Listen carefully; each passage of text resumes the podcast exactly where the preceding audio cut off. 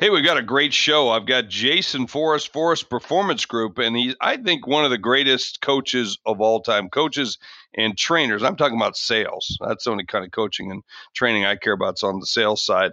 And uh, we're going to get to him, but before we do that, I want to talk about styling for a moment because I'm looking great, and I owe it to all the folks at InStitchu. They specialize in custom tailored menswear for the modern gentleman. Perfect fit guarantee. You just uh, measure yourself, uh, send them in, and start ordering away. You get custom tailored suits starting at 499 bucks and shirts at 89 bucks. And if you use the code C Suite, that's C S U I T E N Y, you'll receive two shirts when you spend 499 bucks. I just did that the over the, the other day. So go to InStitchu, I N S T I T C H U dot com, InStitchu. And I'm back, and I want to talk about my good friend Jason Forrest. I met Jason um, at a meeting of the Million Dollar Speakers Group, and these are the folks that are at the very top end and I mean, top end Hall of Fame speakers who are running million dollar uh, a year, getting over a million dollars a year in speaking, which I got to tell you is the top one half of 1% in the world. And that's where I met Jason.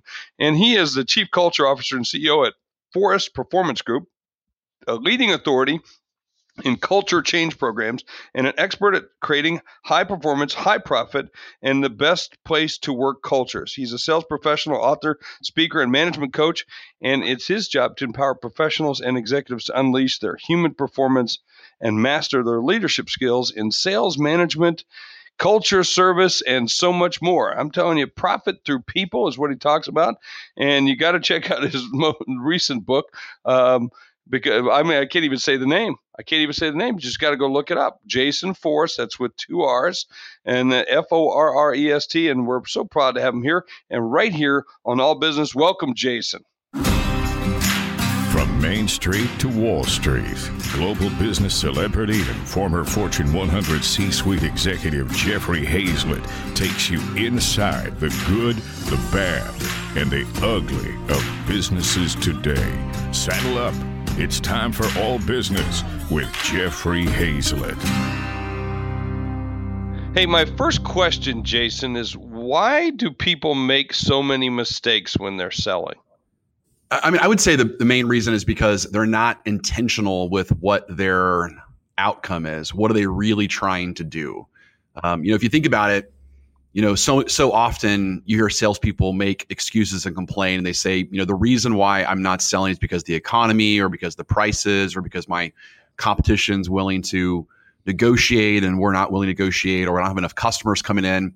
But you know, when, when it's real simple, the real simple thing about selling, people have to remember is that that selling is about convincing someone to spend more than they planned on and actually buy something sooner than they thought they would which is really kind of simple to think about, right? So, so if you are a salesperson, your entire intention is to convince someone to spend more than they thought they were going to, and and and buy something sooner than they planned on, and and that's really your intention. Now, obviously, I'm using the presupposition or the belief system that says a person is is noble and a person's um, got high ethics and high integrity and they're not manipulating a person. That could sound very manipulative, uh, but that really is the idea of selling. That's what you right you have to do.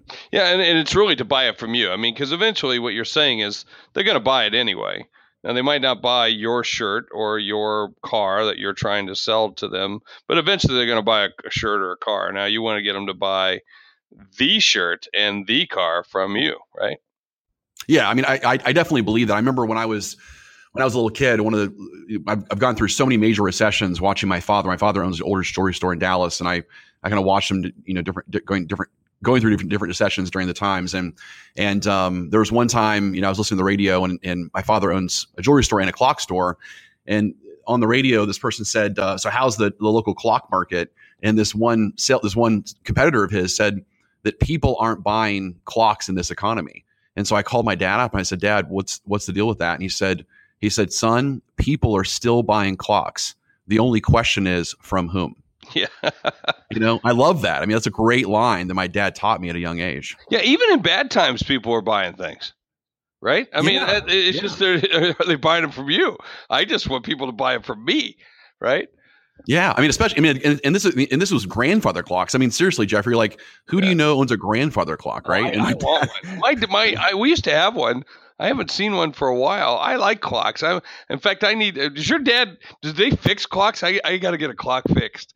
yeah, the guy he, he sells the most sells the most clocks in the entire state of Texas. It's a big state too. Yeah, my dad brought back this wonderful clock back from Vietnam when he was in Vietnam, but of course he stopped in Korea or Japan or something. He bought this clock, and we've had we used to have it for I mean decades and decades and decades. And my mom inherited it after my dad died. Um, well, she kept it as part of the divorce, evidently. So, and then then when my dad died, de- you know, over a decade ago, uh, she still had it. And then when she died, I I took the clock. I wanted that clock, and I did. It doesn't ring anymore, you know, and I got to get it fixed.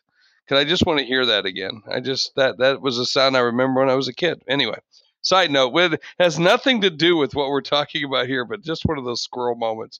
So, do you like selling? I, I do. I I, I, um, I do too. Yeah, it's it's probably it's probably the single greatest thing that gives me the most kind of joy and happiness. You know, gives me the most certainty, the most significance, the most growth, the most contribution. Um, I also look at it like, like, a game. I mean, when I was in high school, yeah. you know, I mean, I was a um, a big football player in Texas, and you know, those are some of your highlight years, you know, or they they could be, but for me, they're not because I still look at my everyday life as is um is just like a one big football game. You know, it's just every day's and I and I and I get slaughtered sometimes. I mean, right now we have a huge goal that we're mm. doing at FPG. I mean, we're growing 150 percent year over year every year, and and we're the fastest growing sales and sales management training company in North America. And but I mean, I, I get clobbered sometimes, and I got clobbered the other day on a sales call. Um, I did a great job selling to the C suite. I have no problem selling to the CEO or the COO. If I get the CFO on the call, it's like a it's a slam dunk. And all of a sudden, I got the sales manager on the call and I didn't I didn't change my message. Uh, and what I recognize is that the sales manager heard me as I'm going to be the hero, which means the sales manager now has to admit that they suck and they're the victim, right? Yep. And so in order to bring me in, they had to admit defeat. Where when I was selling to the C-suite, they could really give a shit, right? Because for them, like they just want more revenue, more profitability, they want it faster, and so they don't care. they don't care who's going to be the hero as long as you know, right? Yeah, they'll but, throw. Well, well, basically, you throw everybody in the bus. The C-suite believes in usually a lot of the C-suite believes in keeping one person between you and harm's way at all time. It's a good thing, you know, a good thing to remember. But but we also realize in the C-suite, let, us get real clear that we do make mistakes. We do need help. We're, we we don't have all the answers, and and there's nothing wrong with admitting that. You know, I think that's one of the cool things about being in the C-suite is you're comfortable with what most C-suite are, C-suiters are. They're comfortable in admitting that we don't have all the answers. We're not the smartest people in the room. So it's easy for them. It's easier for them to say, you know, in the downline or even in amongst the C-suite, no, we need to do this. Yeah, well, yes, and I, and I would say that's that's really because the C suite just wants to win. Yeah. And, and, that's how I am. Like for me, like I just want to win. Like I just want to win more than anything else. And I'm going to do whatever it takes to win. And, you know, to me, I define success by did I win based upon my measurable goal? And so to your point, like I could care less if I'm the one that came up with the idea or not, or I'm the one that actually did the work or not. Because in the end, I just want to win based upon the result. Where I think to your point, like in this case with the sales manager, you know, I came across the wrong way with them. I didn't change my messaging with the sales manager. And so the C suite just wants to win. Well, the sales manager, they just want to survive. So, right? so, Jason, I have to ask you a question like this because you and I are very good friends. And I think you're one of the best, the best sales coaches I've ever seen and sales trainers I have ever seen in my life. And I truly believe that. Uh, you're, you're a young guy to me, but every time I listen to you, I, I learn things and I like that. And so there's not a lot of people that I get that from. So that's a, a very big compliment to you and your ability. But you just did a rookie mistake, dude. That's a rookie mistake where you where you you sell you're selling the same way to the same person all the time. Why did you did you was that your your your hubris of your own success or what? maybe maybe so. I mean, I, right? I mean, that is kind of a rookie mistake, right? Am I am I am I wrong? Yeah, no, it, it, it, definitely is a rookie mistake. And I think what happens is, like like last week, I mean, I was just on sales call for sales call, and I was just in, I was just in you were extreme, in the zone. You were in the zone. I was in the zone, yeah. And so I just got what happened is I got handed from the C, the COO handed me literally off and said, "Hey, I, you know, I love this. Let's get the let's get the sales manager on the call immediately." And and uh, like brought his, you know, you know how we do. He brings his his iPhone into the sales manager's office, stops their meeting, oh, right? God, yeah. it, you know, and so throws this freaking phone in the middle of the conference table, going, "Hey, you got to hear this guy Jason Forrest. I totally agree with everything he said." And so I just basically came in you know, just as a yes thing. and extension off of what I was talking to the COO about. Didn't stop for a moment, change my message, didn't ask what they want, what they cared about, what they were trying to accomplish, and continued to shoving my message, you know, down their throat, which they, of course, immediately got defensive and rejected, and I lost the deal. Yeah. so. Well, that's a that's a good lesson though by getting yourself centered again. You know, like to stop. Yes. You know, not you yeah. like you go go go go go go go, and then no, step back, center yourself, figure out why I'm here. What are the conditions of satisfaction? What do I have to do? How do I need to alter or change my message now? But but when we say that, we say you know alter or change my message to meet the the needs of the other person or to to mirror what who they are you know or just when you say i, I just want to win a lot of people are going to listen to this and think well you, you'll do anything to win and, and now and you said that and i say that but we don't mean anything. What we mean is ethically moral inside of the system but we will out hustle outplay out smart outthink out do anything to make that happen. Uh, uh, that's really what you're talking about, right, Jason? Yeah, hundred percent. I mean, I yes, and you're right. I think words have meaning. We got to be we got to be careful with with our words, but you know, maybe I'm naive or not, but I just I just really I mean, I just kind of think there's a presupposition or a pre-belief that says, you know, I'm going to have integrity. I'm going to be the utmost above the line thinking. I'm never going to do something something to, uh, I mean, that's the way someone. you operate. So why wouldn't you Correct, think that? Yeah. I mean, that makes perfect yeah. sense. You know? Yeah. So within that, I mean, like you know, but at the same time, I mean, we also have price integrity. Mm-hmm. So when I say everything to win, I mean, um, I mean, I, I mean, I have not. I mean, you right now, if you were to call every single one of our clients and they were to they were to price compare our deal from one to the next, one hundred percent of them would say they got the exact same price. Like I, we are very big on price integrity. So I mean, so you know, so when I say everything within to win, it's within our within our rules of engagement, right? Within our boundaries um, just like a great Air Force pilot, there's always rules of engagement that you have to you have to obviously fly within and live by. Yeah, that's tough to do when you want to win all the time, right? To hold inside that integrity. Uh, it, it is tough to do, but I think I think you know to me though it's about it's about um, it's about playing the long game versus the short game, and you know I, I hate to use the cliche it's a marathon on a sprint because I think it's an oversaid said, but but I mean there really is kind of a belief system around that that you know, I mean, like for example, like our clients stay with us for seven and a half to eight years, month after month, month to month contract. Wow. So, I mean, the so the the you know, I, I I can't be short sighted about this thing. I can't be transactional because you know, I mean, I can convince someone to buy with me, you know, in an hour, like like no one. But the question is, you know, can I convince them month after month after month after month after month? And so I have to be careful that you know when I that I you you can't you have to you have to have these rules of engagement to protect your future business as well, right? Because you know I could say anything to get someone to buy, but then you know I got to obviously sustain the conditions of satisfaction next month and a month thereafter, and so you got to make sure you protect yourself with all of these different things. So you have a long, you play the long business versus the short business. Yeah, it's a very smart way to do it. Hey, let me take a quick break, and I want to come back and ask you about the biggest mistakes salespeople, sales managers, uh, sales leaders make. So let's let's do that. But before we do that, I want to talk about becoming your own boss. We're talking about selling here, but how about becoming your own boss? You can do that in selling.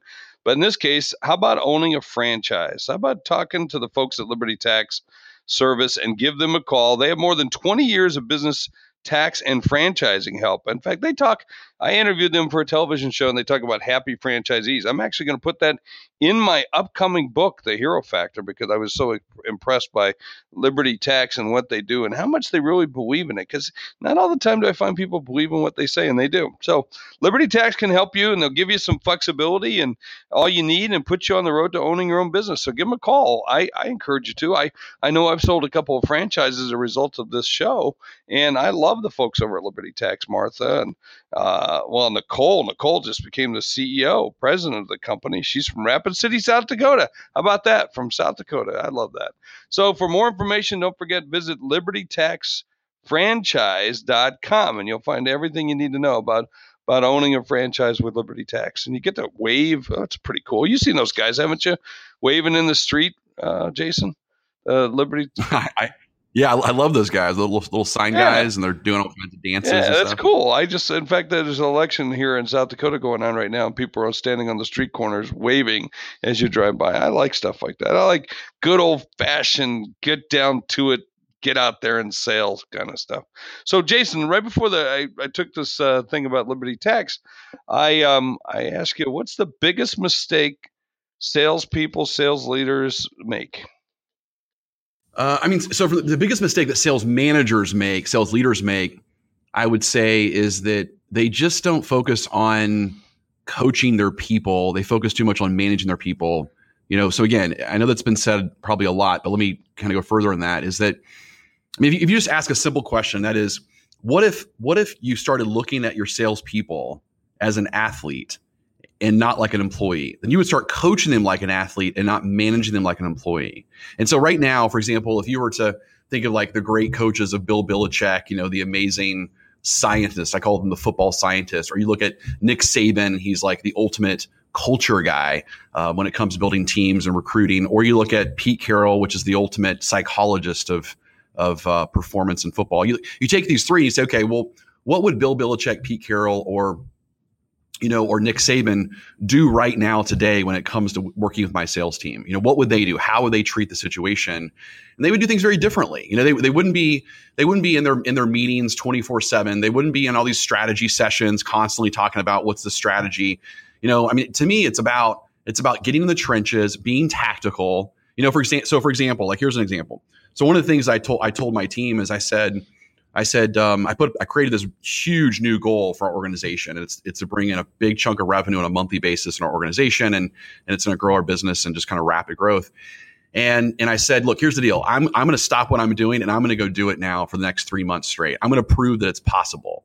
And the reason is because I want to be, be a leader that always leads from the front line. I'm going to be a leader that says it's possible or it's not possible. But I'm not going to be a leader that goes and tells my sales team, hey, you got you guys have got to go break this plateau, break this goal and they keep pushing back and saying it's not possible, it's not possible. And I keep yelling at them and saying it is possible, it is possible, but I don't know if it's possible. I'm just going to be the one that yells at them all the time as a mm-hmm. manager. Mm-hmm. And so for me, what I want to do is I want to be the one that says it is possible. It's just currently not possible for you because I did it for three months in a row. And so now I'm going to show you how to do it. I'm going to teach you how to do it. I'm going to unleash you. I'm going to coach you and hold you accountable to do it. But don't be the one that says it's not possible because I just did it three months in a row.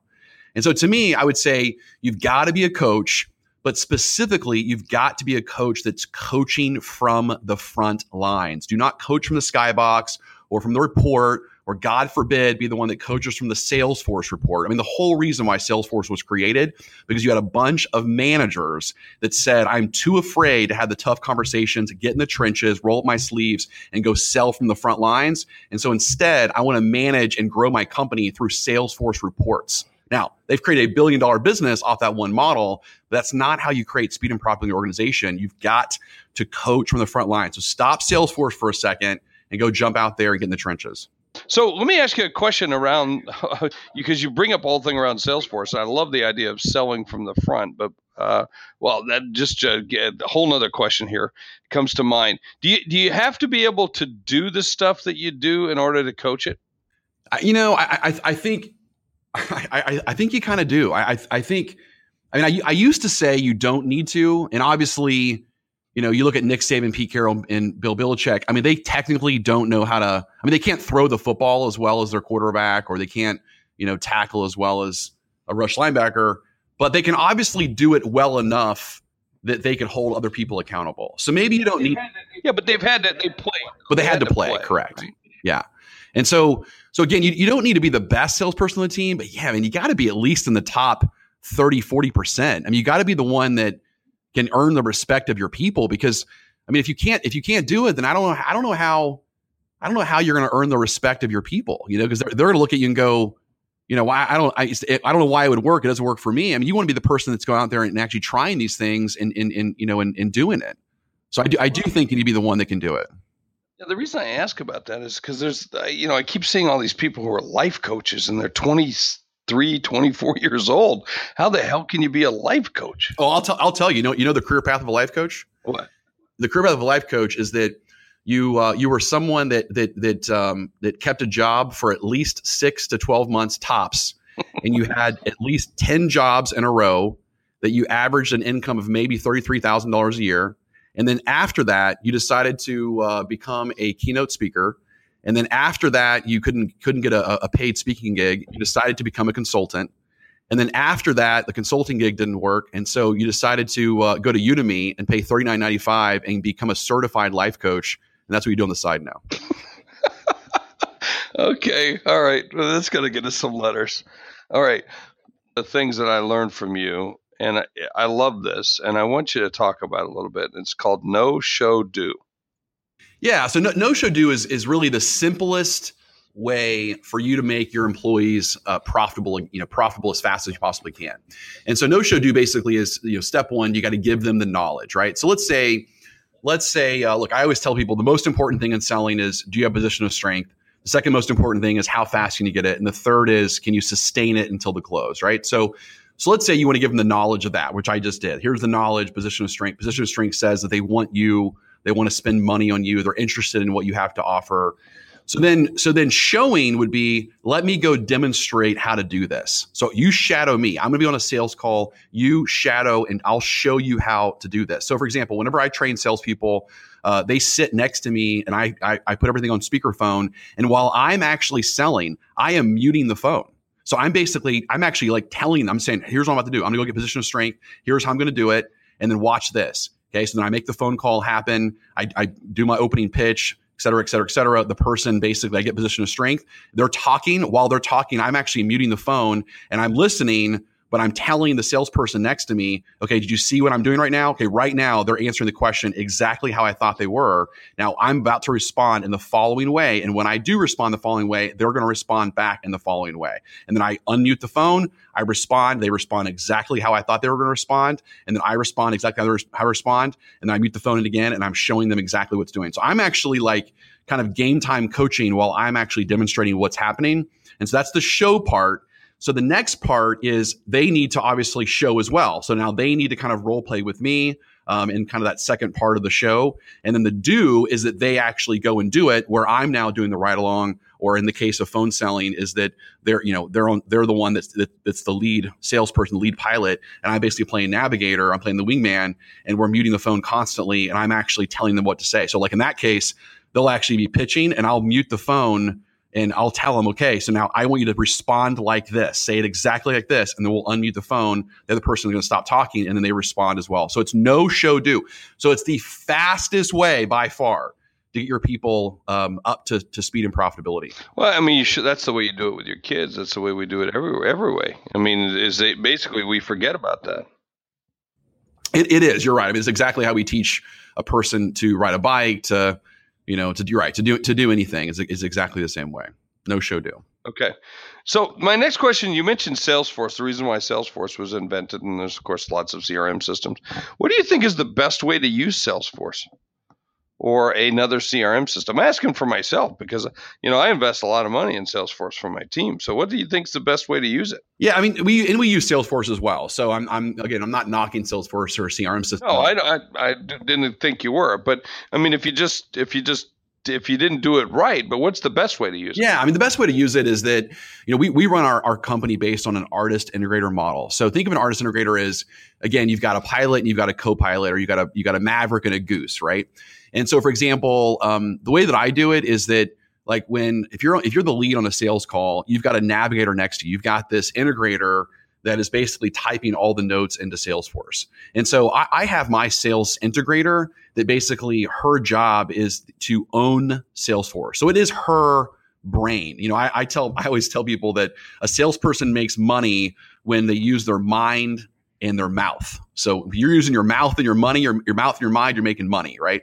But in the case of this, though, I, t- I tell Becca, my sales integrator, I say, look, you're my you're my mind, and the extension of of of your mind is Salesforce. And so the way we use it is that we use it as a way to not have to think about what's next. And so when we're constantly making those those those daily calls, you know, every day we start our day with making those hour an hour of outbound calls. Well, Salesforce tells us here's who you're going to call for that next hour. Well, that's created based upon before Becca goes to goes to bed at night, she basically goes through the leads and she organizes an hour's worth of, of calls. So she's using Salesforce as really like kind of an optic system because you know she's she's putting stuff in there. Well, you know, we might not think about it for a month, right? Or whatever our Mhm. time frame is. And so it allows us to kind of cleanse our mind, be present, be focused on the day, and then all of a sudden it'll just kind of pop open and say, okay, we got to call these people back again. Well, now Salesforce is telling us to do that. So that, that's how I use it. It's more of an extension of my brain. But what I don't do, and this is like the exact opposite of what a lot of companies make their salespeople do, is I don't make the salesperson enter stuff into Salesforce because I need a salesperson to use their mouth. I need them using their mouth, using their mind to make money. And I don't need them changing their brain power to go type in stuff into Salesforce while they're thinking. And so, like in my case, I use I I have a, just a handwritten like I, I have like a, a, a sales strategy sheet that I've created, and I'm basically taking notes on that as far as working my my sales game. I'm taking notes the entire time while my sales integrator is typing notes into Salesforce the entire time. And at the end, we quickly debrief and then we go to the next call. So that's how we use it. See, I think you're going to be able to use a lot of AI for that. Um, but I and I do agree with you, and I want to get back to the point about letting the salespeople be salespeople. But don't you think we're going to start seeing a lot more AI tools that are going to allow us to do that kind of stuff? I, I think so. I mean, even even um, I mean, I think Salesforce even came out with. I went to the last Dreamforce conference. And I think they even came out with some some new thing. I forgot what it's called, but but um, it's it's kind of the early stages of exactly that. Yeah, I'm using Voicea on my conference calls, and that's integrated into Salesforce, which is a really cool thing. By the way, folks uh, email me, and I'll get you a special pass for Voicea because that's a pretty cool tool. I'm using it like crazy. Have you have you started using that yet, Jason? I, I haven't. You mentioned that, but I now that you've you've told me now twice, I have a I have a rule that I have to use it after someone tells me twice. Okay, there you go. Know show do, dude. That's what I'm doing. Know show do. You got to use it. It's, it's like a, a time saver because she she takes the notes and then she gives me back the action points. She's an electronic electronic voice, a virtual assistant. Her name is Eva. Eva, I say, I say, she- what, I say, what's her name? Her name, her name's Eva. Eva, Eva. Yeah, I told them they got to put a picture of her up there. I, I expect that to come soon. And she's she's will- an affordable employee. Yeah, yeah, absolutely.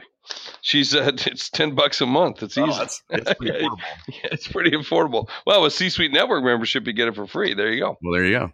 my so one of the things that I thought was real eye opening for me is the way in which you and I were talking one time. You and I and, and Mary, who's one of your right hands there, we were talking one day at a conference, and I said, "Man, I got you know I got a superstar who's working for me, and she's she's really a superstar when she does stuff, but then I can't get her to do this other stuff." And and you said, "Stop getting her to do the other stuff." Right? Remember that conversation?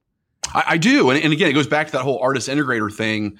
You know, it's just interesting because, like, like we have a book right now that we're working on called Warrior Selling and Warrior Stories, and I cannot wait. It's, the tagline is igniting the pride, purpose, and respect professional selling.